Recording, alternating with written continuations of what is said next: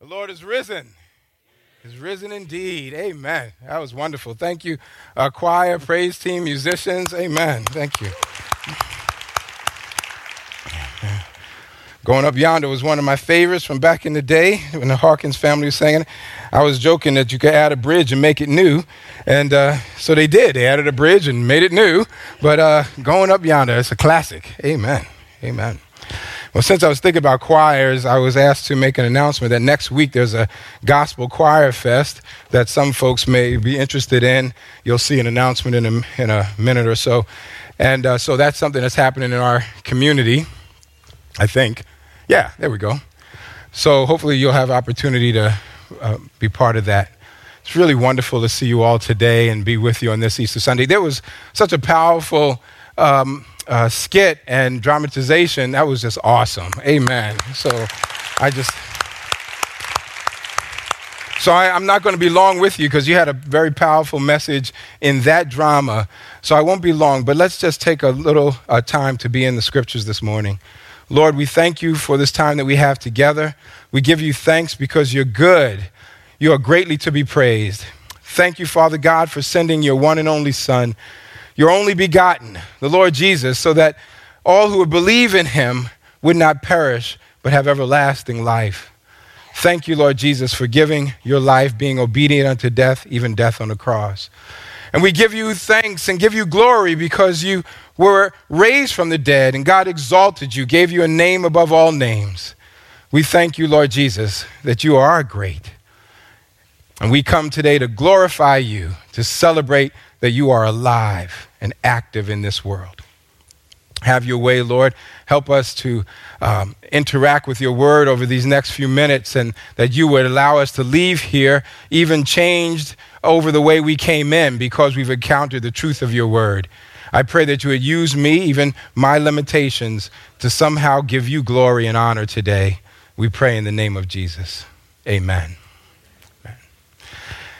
I admit it's a little strange to have Easter Sunday, or as many of us prefer to call it, Resurrection Sunday, fall on April Fool's Day. Um, yeah, and Easter was a pagan holiday, and Christians took it over. So, for the folks who love their King James, Easter's in your King James. It's in it's in uh, Acts chapter twelve. It says before Easter. Modern pa- tra- translations say before Passover, but. Um, But being April Fool's Day, I mean, I want to say Jesus rose from the dead, no fooling. Um, but it's people who might think that we're the ones being punked because we believe in someone who allegedly rose from the dead. But I just want to reiterate today that the resurrection is central to our faith.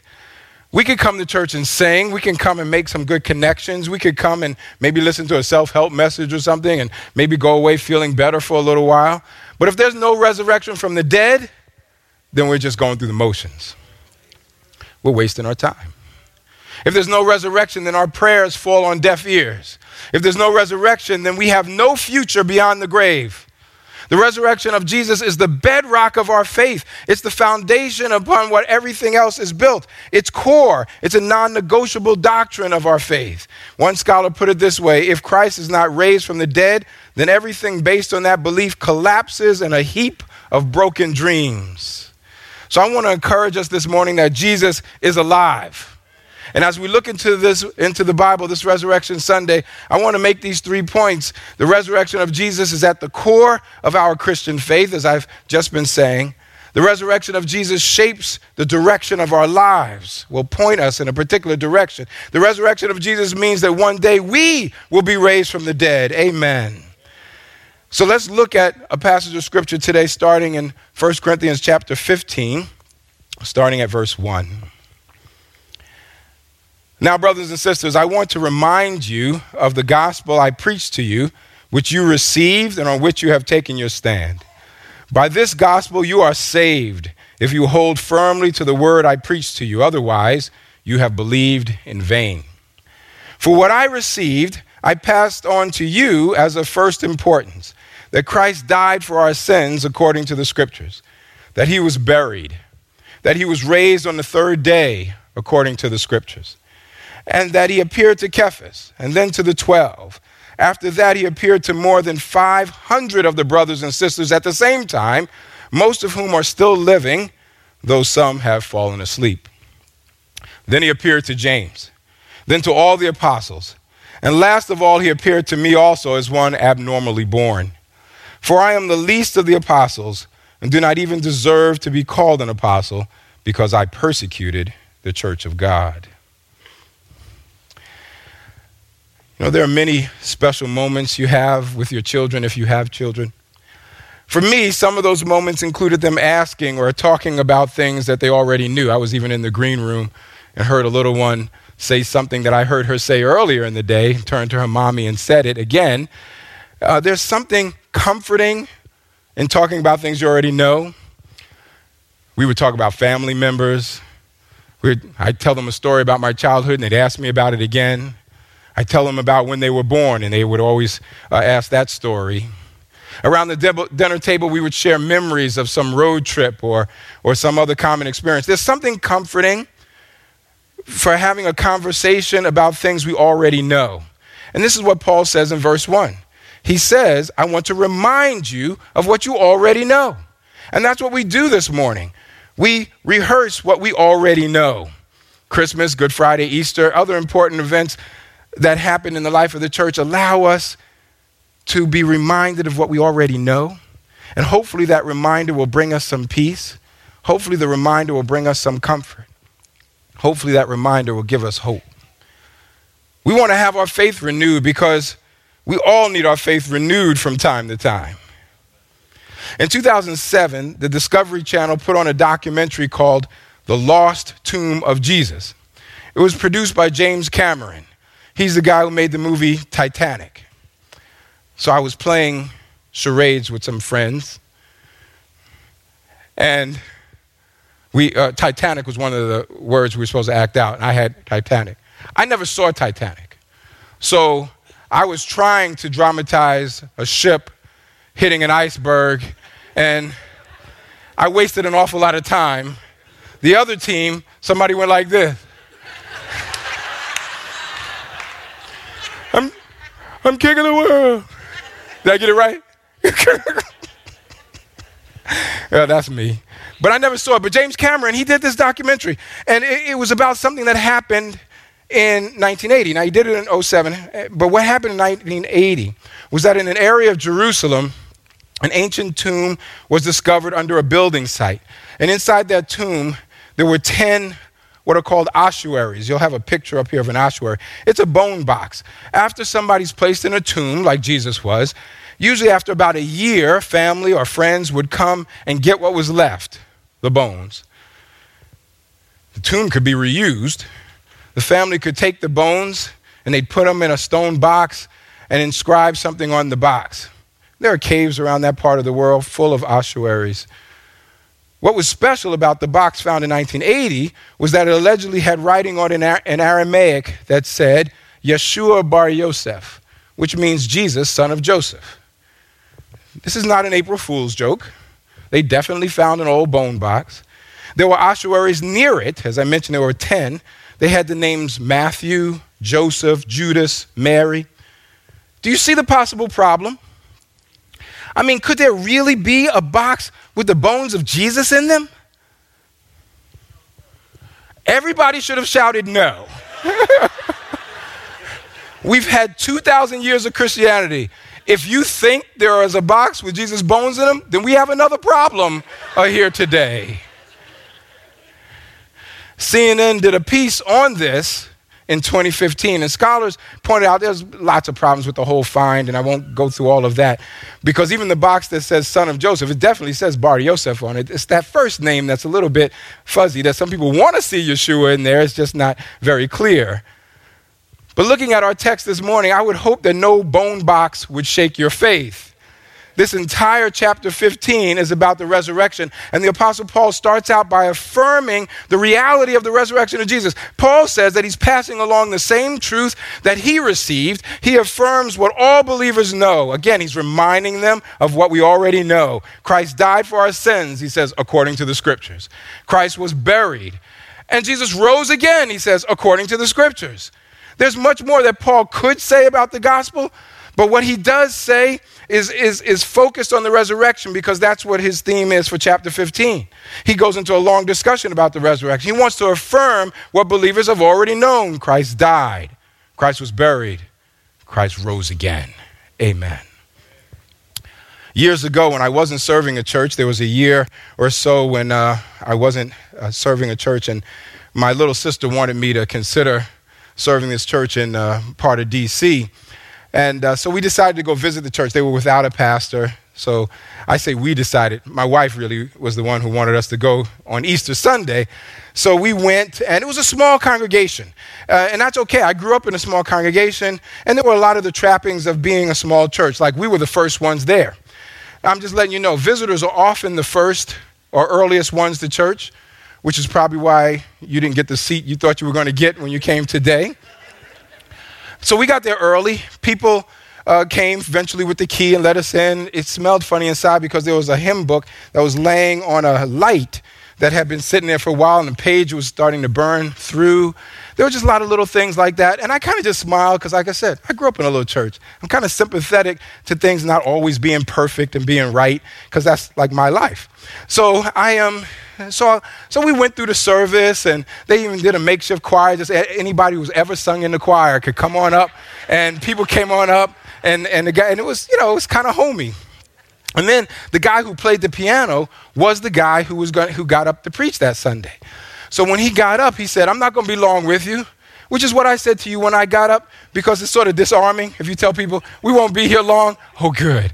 So he said, he said, "I won't be long with you." He said, "Because I want to go home and have some chicken." So he said, "Who wants to go home and have some chicken?" And my teenage sons raised their hands all eagerly. I mean, they were honest. So the guy starts to go into this message, and he starts to talk about how Jesus didn't really die. He said Jesus just fell asleep. He said he fooled everybody. They thought that he was dead, but he got up on Sunday, and he had fooled everybody. He had just fallen asleep. So I'm sitting there saying, this is blasphemy. This is heresy. I should be tearing my clothes because this is, this is heresy. And but people say amen because, you know, if you say heresy eloquently enough, there are people who will say amen. If you say heresy passionately enough, there will people say amen. Sadly, that's the state of affairs. But he missed the point because he misunderstood what Paul was saying. See, when Paul talks about believers dying, he uses a euphemism. He says, they fell asleep. You see it there in verse six. He talks about those five hundred people who saw Jesus at one time. He says, some are still alive, but others have fallen asleep. In First Corinthians four, uh, uh, uh, First Thessalonians, rather, chapter four, where he talks about Jesus coming back and snatching away believers, he talks about those who have fallen asleep. If it's his euphemism for dying. We use euphemisms all the time because it sometimes sounds harsh to say so-and-so died. So we say they passed away. We use a euphemism. But when it comes to Jesus, Paul never uses a euphemism. He is very plain and straightforward to say, Christ died. Every time he does that, Christ died. His point is that he wants us to appreciate how remarkable a resurrection is.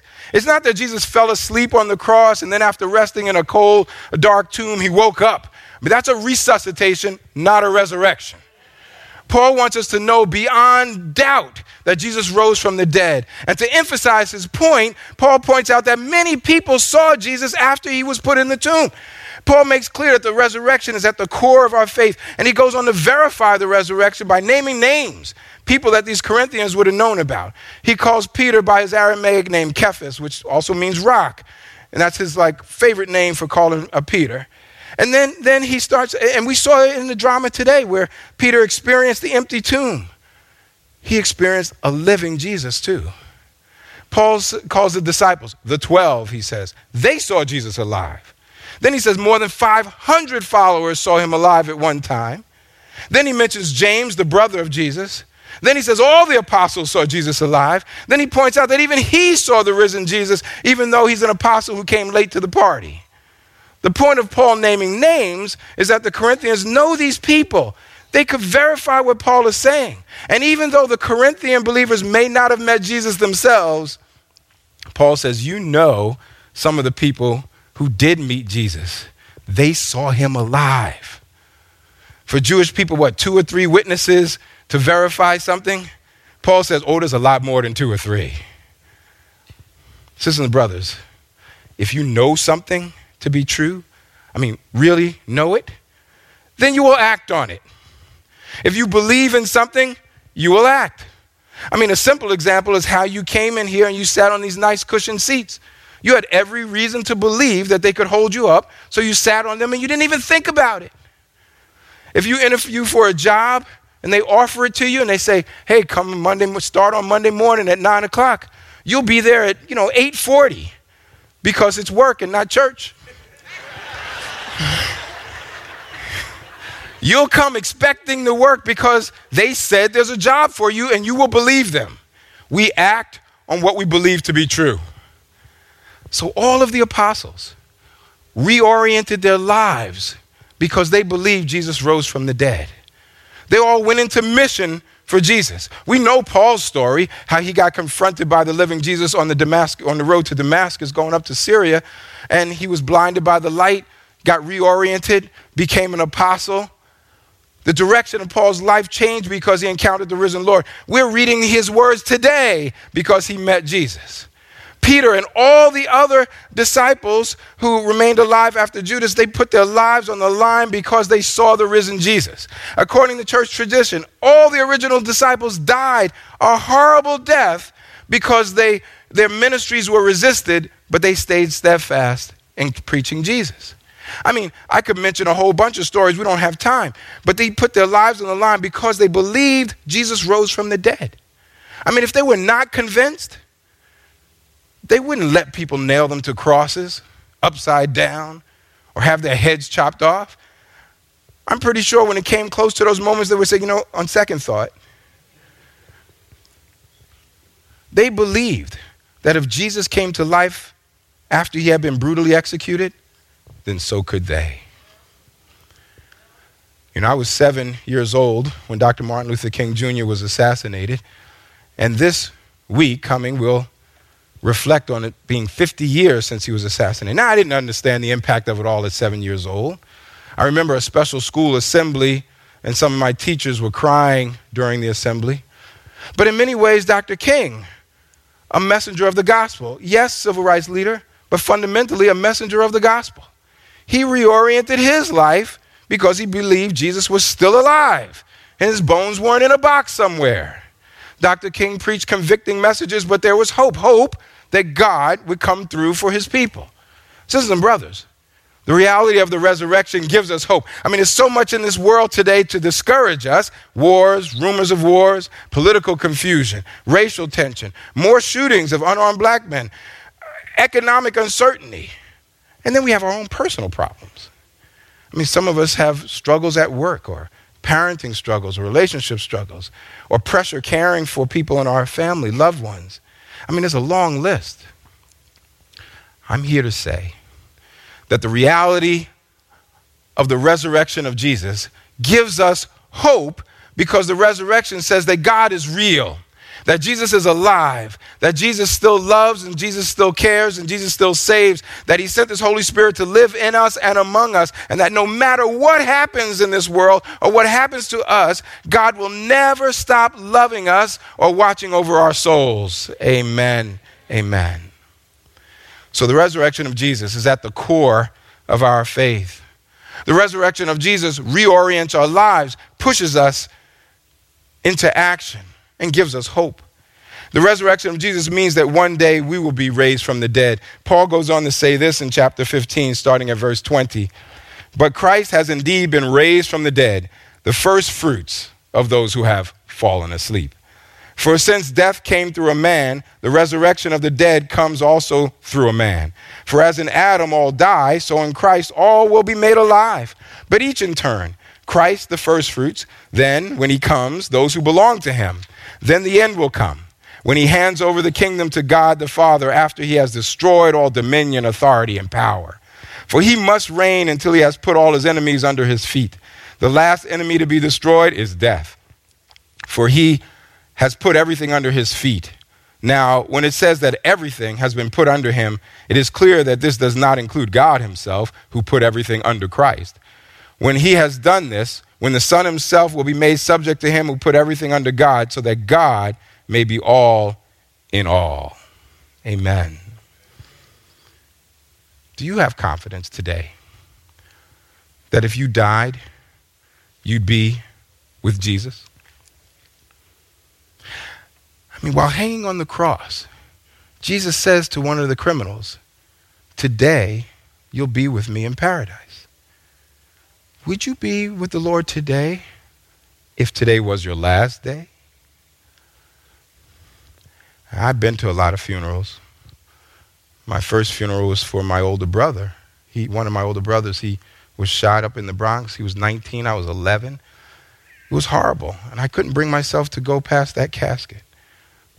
I was scared, and I, I still can't get the memory of my mother out of my head and her reaction that day. I hate going to funerals, I'll be honest with you. I became a pastor, and now I officiate them. They can be horribly sad, but, but, I mean, I don't have to tell you how miserable death is, but, but we know death is an enemy. Yet, for those who place their faith in Jesus, our sorrow does not last forever. We don't sorrow as those who have no hope, Paul would say. We know, just like Paul says here, that Jesus has defeated death. Death, where's your sting? Where's your victory? Jesus has conquered the grave. Amen. Amen. Yes. So, so where are you today, and where is your hope? I look forward to having this mortal, corruptible body being made whole and incorruptible and thin. And I look forward to one day, after falling asleep in Jesus, to be awakened. No more sickness, no more disease, no more death. Do you have that same expectation? Amen. Old song says, as I journey through the land, singing as I go, pointing souls to Calvary, to that crimson flow. Many arrows pierce my soul from without within, but my Lord leads me on, through him I would win. Oh, I want to see him, look upon his face, there to sing forever of his saving grace. On the streets of glory, let me lift my voice. Cares all past, home at last, ever to rejoice. I'm looking forward to being in glory. Amen. I was reflecting on that song this morning, and then when I walked into the into the lobby, Big Brother Barry, he said, when we all get to heaven, what a day of rejoicing that will be. And then we both talked about being thinner. But that's another classic song. When the trumpet of the Lord shall sound and time shall be no more, and the morning breaks eternal, bright and fair, and the saved of earth shall gather over on the other shore, and the roll is called up yonder, I'll be there. Amen. I know you're looking forward to that day. I was in high school with a bunch of African American friends, and we were we were making our way from lunch to the next class. And one guy is just tearing apart Christians and the foolishness of believing in Jesus. And I listened because I wanted to hear his, his arguments. And one of the guys in the group was my friend Leon. We played football together. We were both in the backfield, and we had several classes together. So as we separated from the rest of the group to get to our class, Leon turns to me and says, I'm sorry, Dennis. He said, you know, those guys, they were really just going after. I said, hey, Leon, I'm, that's not so odd to me. I said, my question is, where are you? I said, do you believe any of this? And he said to me, I'll never forget. He said, well, Dennis, if I had been there, I would believe. Oh, if you had been there. Remember when Jesus shows up to who we call doubting Thomas? Because Thomas said, I, you know, you got to show me. He's from Missouri. I got to I got to put my fingers where they nailed him, and I got to put my hand where they put that spear. A few days later, Jesus showed up. He says, Thomas, Put your fingers. Put your hand. You remember what it says at the end of John's gospel? It doesn't even tell us that, that, that, that Thomas did it. He fell out and said, my Savior, my God. And then Jesus pronounces a blessing. He says, blessed are you, Thomas, because you've seen and you believe. But blessed are those who have not seen, yet still believe. Folks, that's us. Jesus has pronounced a blessing on us. We weren't there. We didn't get to see. But he says, blessed are those who have not seen, yet believe. We believe the report of faithful people. And when we believe, then we come to have our own experiences with Jesus. And we find him to be waymaker, miracle worker, promise keeper, light in the darkness. Amen. We find him to be a healer. We find him to be a provider. We find him to be a joy giver. We find him to be the one who'll listen to us when it might seem that no one else will. Friends, I offer you an invitation today. I want you to know Jesus for yourself. I want you to believe even if you have not seen.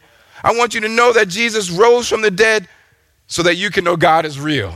Jesus is alive. The Holy Spirit is present and active. And you don't have to believe in the resurrection because I say so. You don't have to believe in the resurrection because the apostles put their lives on the line. You don't have to believe in the resurrection to please someone else. You need to believe because you want all that God has promised. Believe because it's only through Jesus that you can have abundant, meaningful, and eternal life. Sisters and brothers, we come today recognizing that Jesus is alive and active and in our midst. He still saves and he still cares. Lord God, we give you thanks today for who you are, for what you have done. Lord Jesus, we are grateful that you did not stay in the tomb, but you rose from the dead to verify all that the Father has said and all the works that you did. Thank you that you are alive and active in our lives, yes, and in this world. We give you glory. Amen.